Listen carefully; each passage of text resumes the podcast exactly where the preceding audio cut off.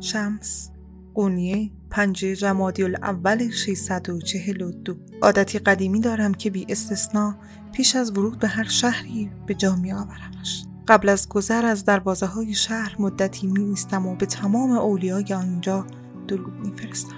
خواه مرده باشد خواه زنده خواه مشهور باشد خواه مجهول به تمام اولیایی که در آن شهر زندگی کردن یا زندگی می کنند پیشا پیش سلام می کنم. رخصت می طلبم از آنها طی این همه سالها شهر قصبه یا روستایی نبوده که پیش از رخصت گرفتن از اولیایش پا به آنجا گذاشته باشم.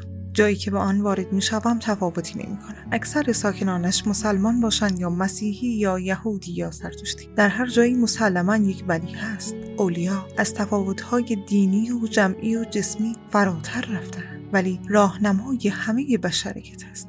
طبق روال معلوف قونیه را هم که از دور دیدم عادت همیشگیم را به جا آوردم. اما بعدش چیز عجیبی پیش آمد. اولیای شهر به جای آنکه طبق عادت به سلامم جواب دهند مثل سنگهای شکسته قبرستان ساکت و بی صدا ماندند.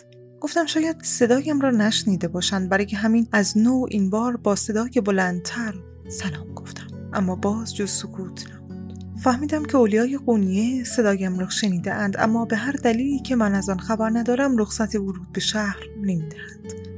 کلمه هایم را برداشتم و به باد سپردم تا به هر چهار طرف ببردشان ای اولیای قونیه چرا به این مسافر رخصت ورود نمی دهید؟ مدتی بعد باد با این جواب بازگشت.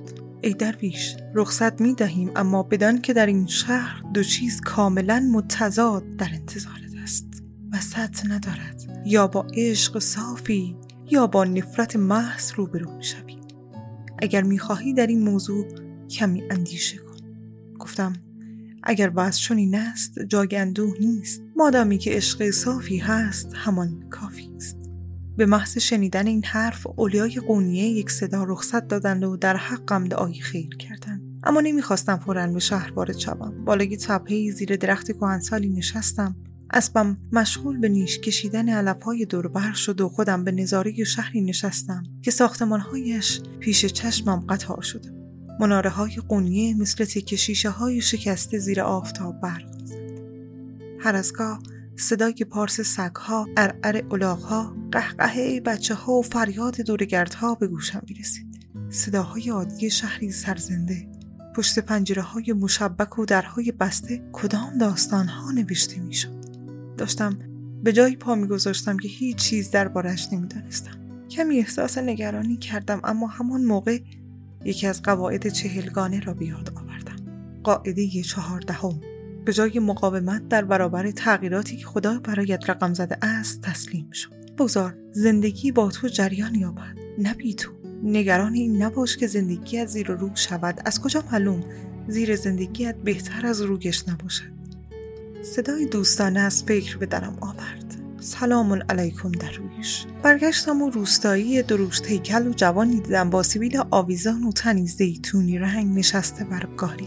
ورزایی که گاری را می‌کشید هم پیر بود هم بسیار لاغر. پیدا بود آخرین نفسهایش را می‌کشد.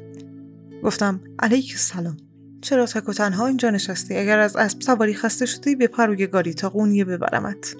لبخند زدم. سایت کم نشود اما اگر پیاده بروم از این ورزای تو زودتر می‌رسم روستایی که پیدا بود به خودش گرفته گفت ورزایم رو دست کم نگیر پیر است ضعیف است اما بهترین دوستم است. این را که شنیدم زیر بار کلمه ها له شدم.